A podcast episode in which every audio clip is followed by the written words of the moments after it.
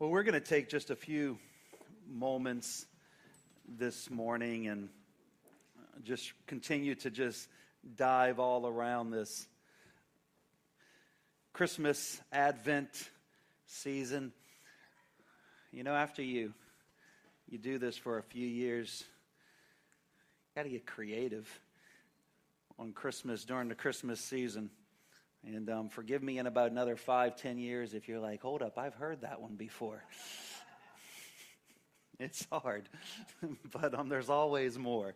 There's always more to find, and there's always more to glean. Amen? It says in Matthew chapter 2, verses 4 through 6, and Luke chapter 2, verse 11. In Matthew 2, verse 4, it says, gathering together all the chief priests and the scribes of the people, he inquired of them where the Messiah was to be born. And they said to him, In Bethlehem of Judea, for this is what has been written by the prophet. Also in Luke chapter 2, in verse 11,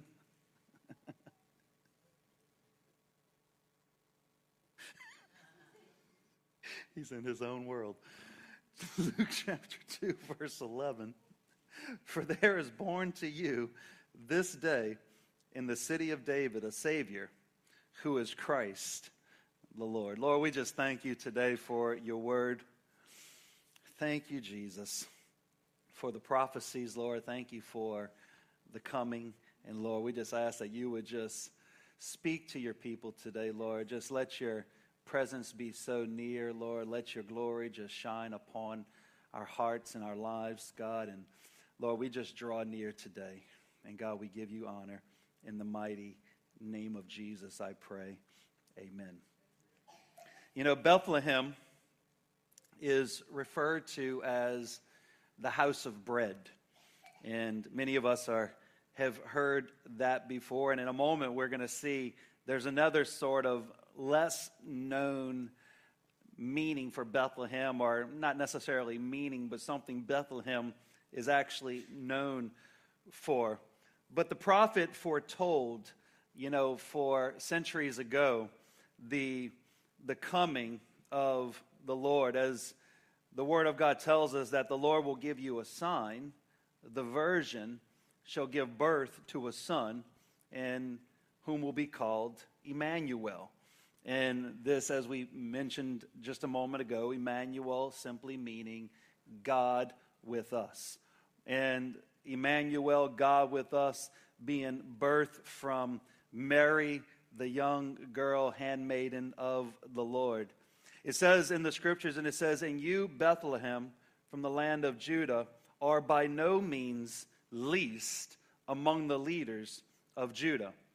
For from you will come forth a ruler who will shepherd my people Israel. So we see all these different things about Bethlehem as pertains to the coming of our Lord. And, and we would also, some of us, be familiar with the reason, one of the reasons, among others, why the nation of Israel rejected the coming Messiah and largely has continued to reject his first advent today was the simple misinterpretation of this scripture, among others, where it says, For from you will come forth a ruler who would shepherd shepherd God's people. So the nation of Israel was looking for this, this mighty deliverer.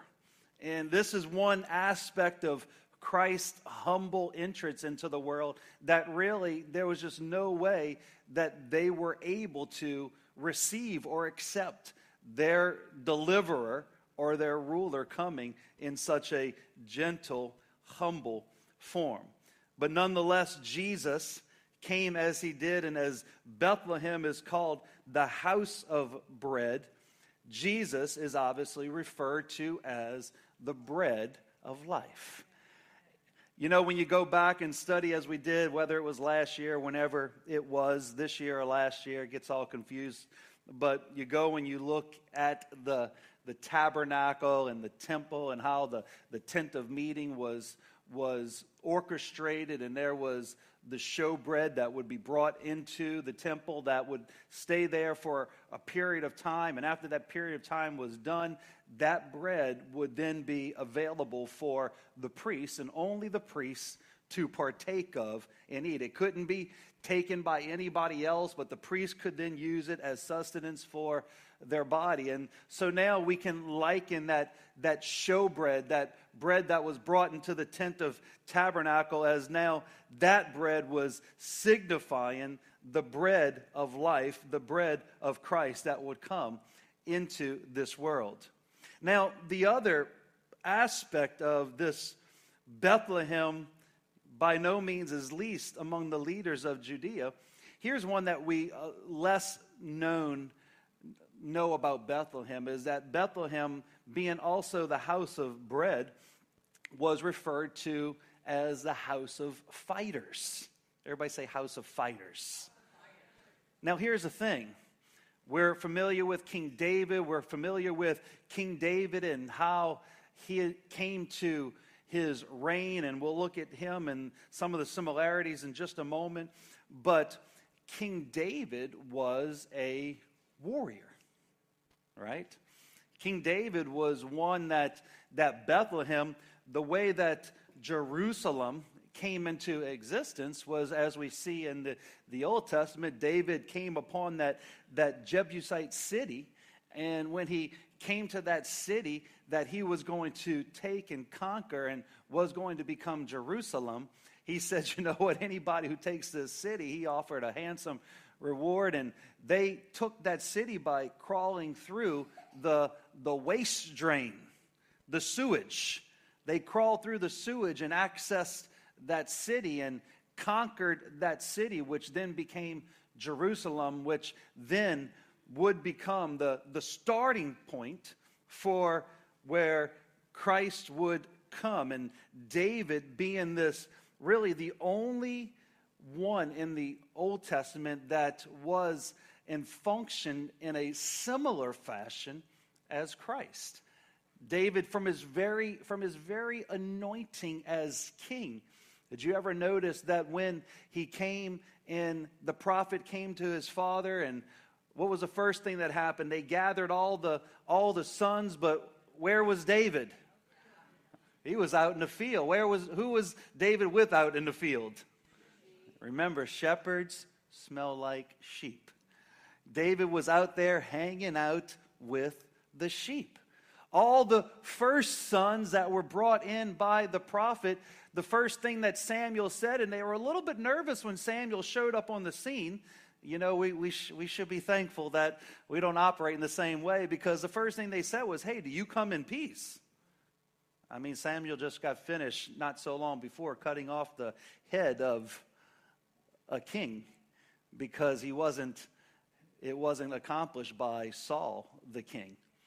And they said, Samuel, do you come in peace? And the first thing that Samuel said to them is, consecrate yourselves because we're coming before the Lord. And they all got consecrated. They all prepared themselves. They all did the ceremonial cleaning and cleansing of themselves, signifying once again that we all have to be cleansed in order to come before the Lord.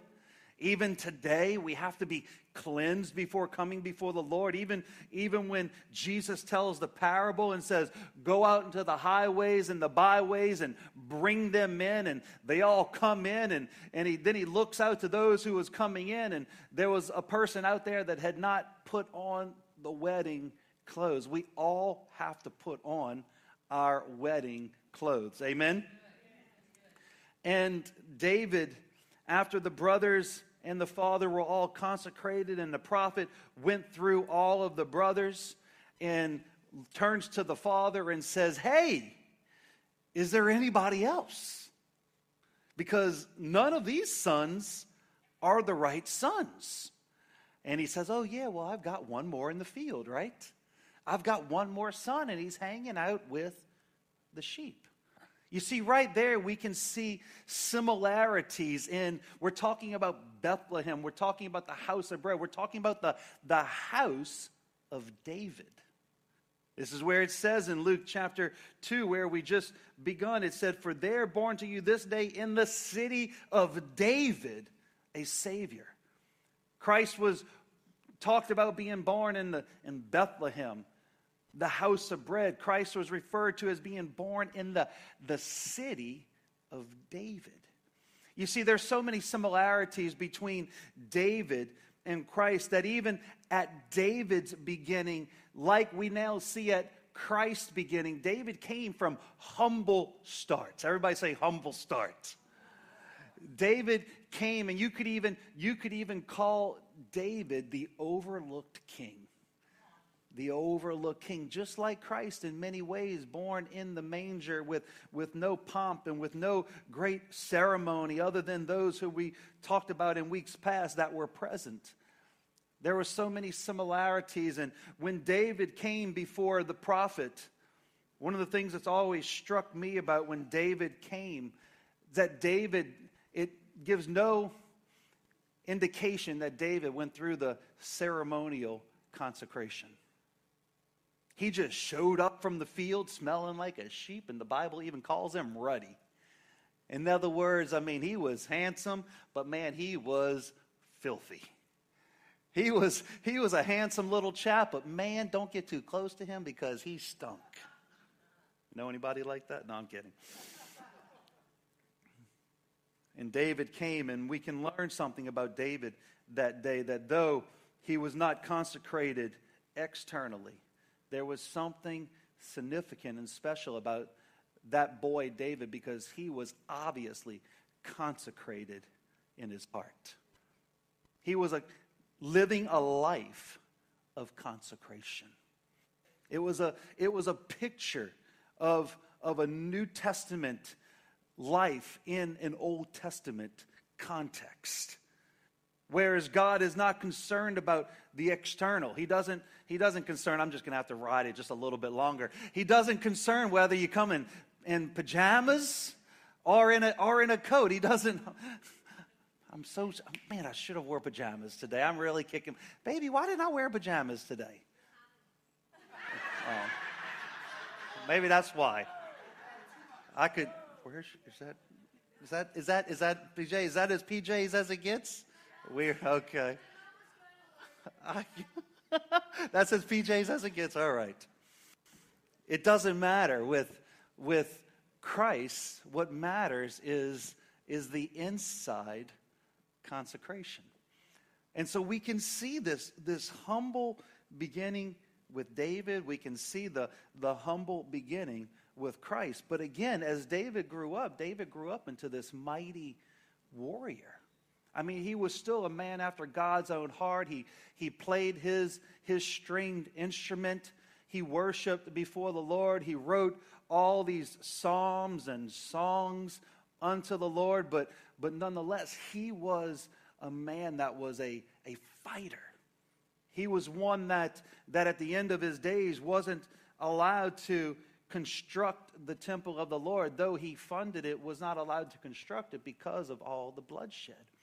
And therefore, Bethlehem, in the same way that it was, it's known to be the house of bread, it's also has a historical knowing of being the house of fighters because of those leaders that came from this. And, and perhaps this was yet another reason, in the same way that David conquered Goliath and defeated Goliath on that, that field of battle in order to, to restore honor to the nation of Israel, in order to restore dignity and honor to God's people in the same way. Maybe this is one of the reasons why that the nation of Israel was expecting their Savior, their ruler, to come as a conquering warrior.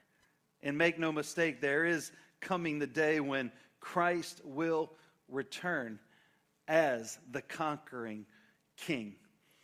And so we look at these fields of Bethlehem and we can see how Christ, being from the lineage of David, even being from the lineage of David. And as we quickly made reference to last night, the, the characters in the story, just to reference two of them.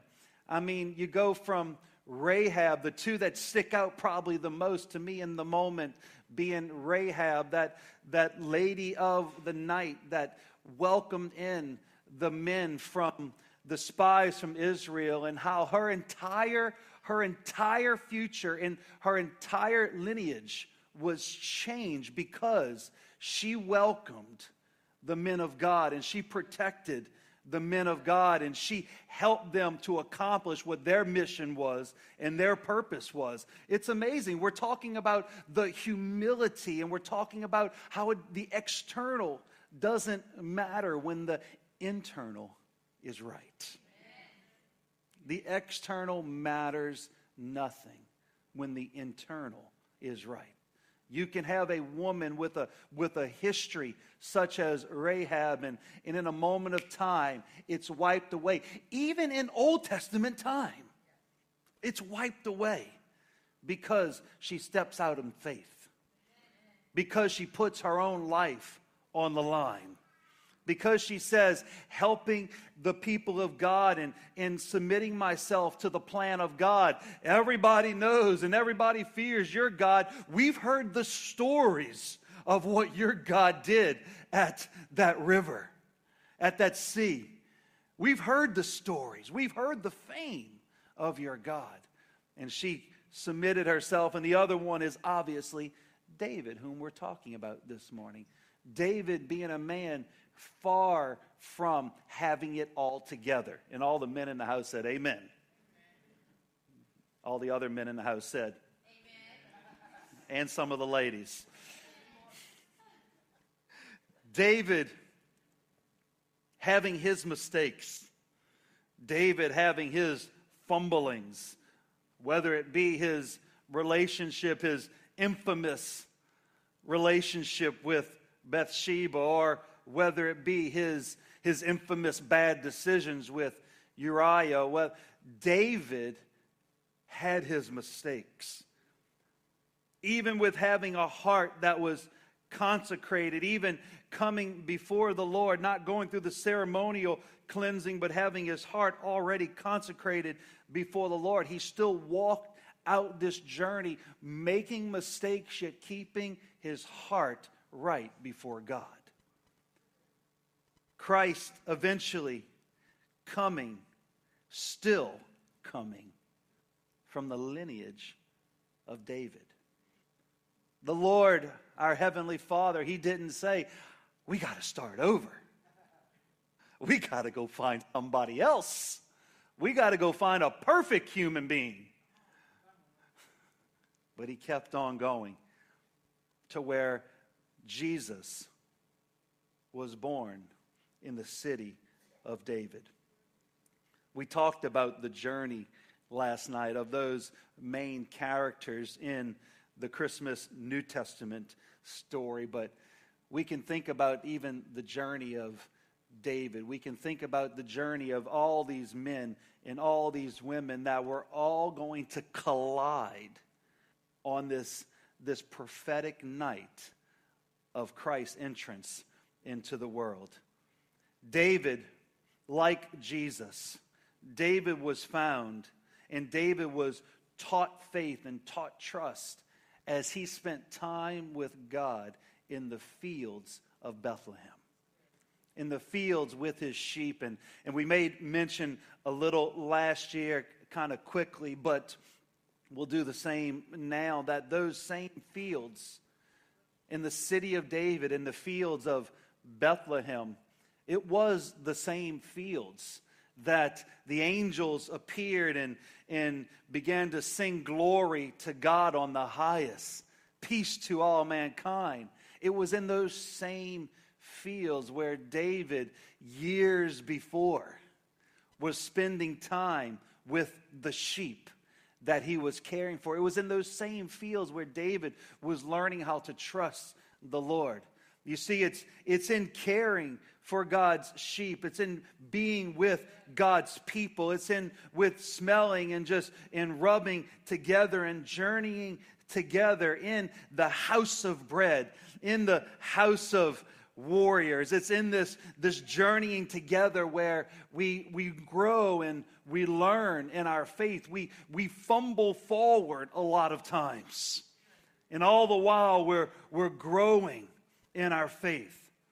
We're learning from King David, who at the time was just boy David. It took him many years to come into that, that kingship that we know him for today.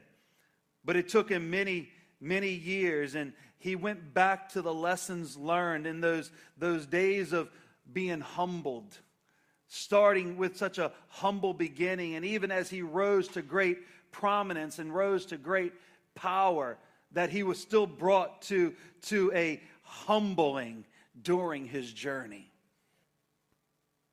Every one of our journeys in this life, we talk about each of the individual journeys of the Christmas story, but I want to tell us that each one of our journeys, there are going to be seasons of humbling that will define our future.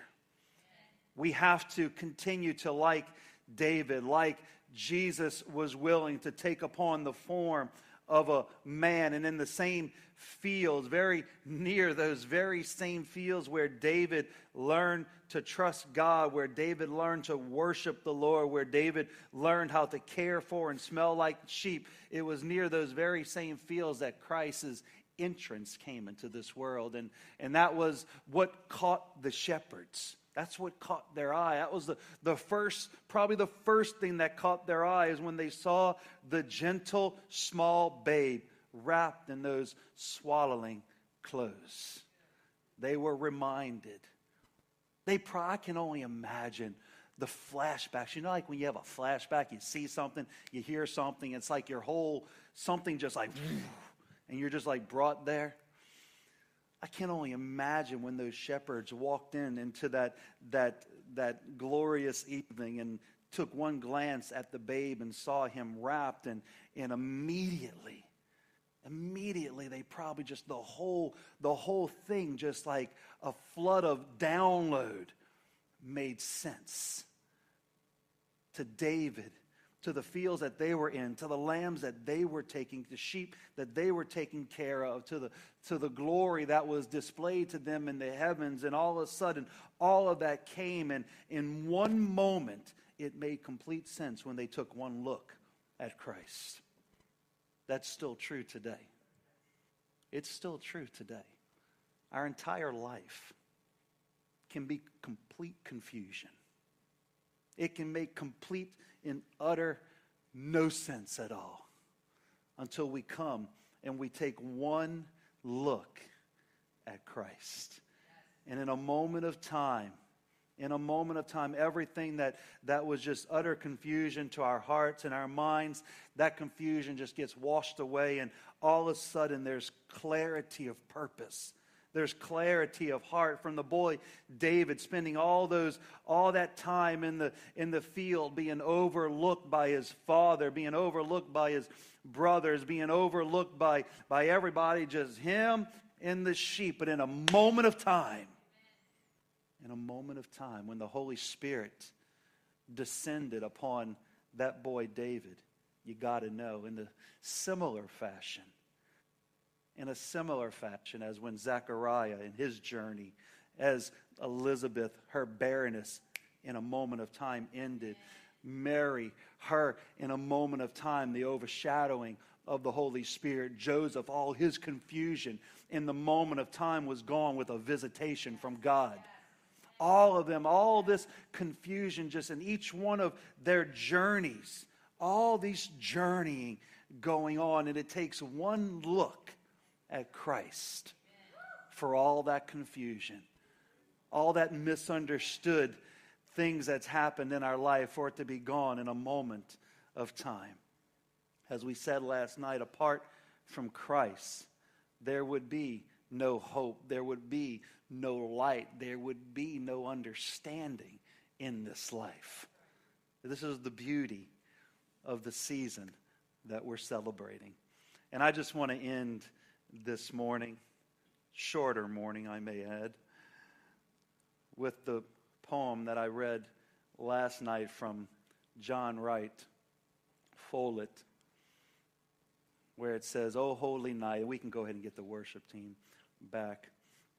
It says, Oh, holy night, born to us on the wings of time, from out of the dark recesses of eternity, God's hour, the promise of eternal life and light. A gleaming jewel rests within thy dark embrace. O holy hour, the miracle of God is thine. He clothes himself with human form and comes to us. The bud of promise which Jehovah once spoke breaks into bloom and sheds its fragrance over the whole earth. Tonight, the rose of Sharon rests upon the breast of Mary as she holds the little Christ child close. God's hour of promise has not passed, but still is ours. I'm going to say that one more time. God's hour of promise has not passed, but is still ours. The night was dark, deep shadows clothe the hearts of men, but still within the manger rude, the glory shines. Oh, hasten with me. Then, and let's gather at his feet. This is the hour for which our hungry hearts were made. We need its light. We need its mystery, and its fragrance is so sweet. This is God's hour, a jewel gleaming in the dark night. God bless this Christmas night. God bless this Christmas hour in Jesus' name. Go ahead and stand to your feet if you would. Hallelujah. We're going to end with one more song this morning. Just open up your hearts right now. Let this Christmas hour, this Christmas morning, let this be a, a moment, a special moment for you. If you're here and you need you need a, a special touch of the Lord in your life, you need Jesus, the reality of Christ and his coming to burst forth in your heart. You need the reality of that one look, that one look upon the Savior, no longer a babe, but a risen Savior. Just one look to remove the confusion, the clutter, the misunderstanding, the unknown. Let this hour, let this moment be your moment in Jesus' name. Just open up your hearts. Lord, we just thank you today. Lord, we thank you that we can gather on this Christmas morn. We thank you that we can celebrate our risen Savior, that we can anticipate and look forward to his second advent. Jesus, we say, Come. Jesus, we welcome you in our hearts. We welcome you in our lives. We welcome you every day to journey with us, Lord, by your Holy Spirit, strengthening us, guiding us, comforting us, correcting us. Lord, we give you all the glory today. In the mighty name of Jesus, I pray. Amen. Let's close with this one last song this morning.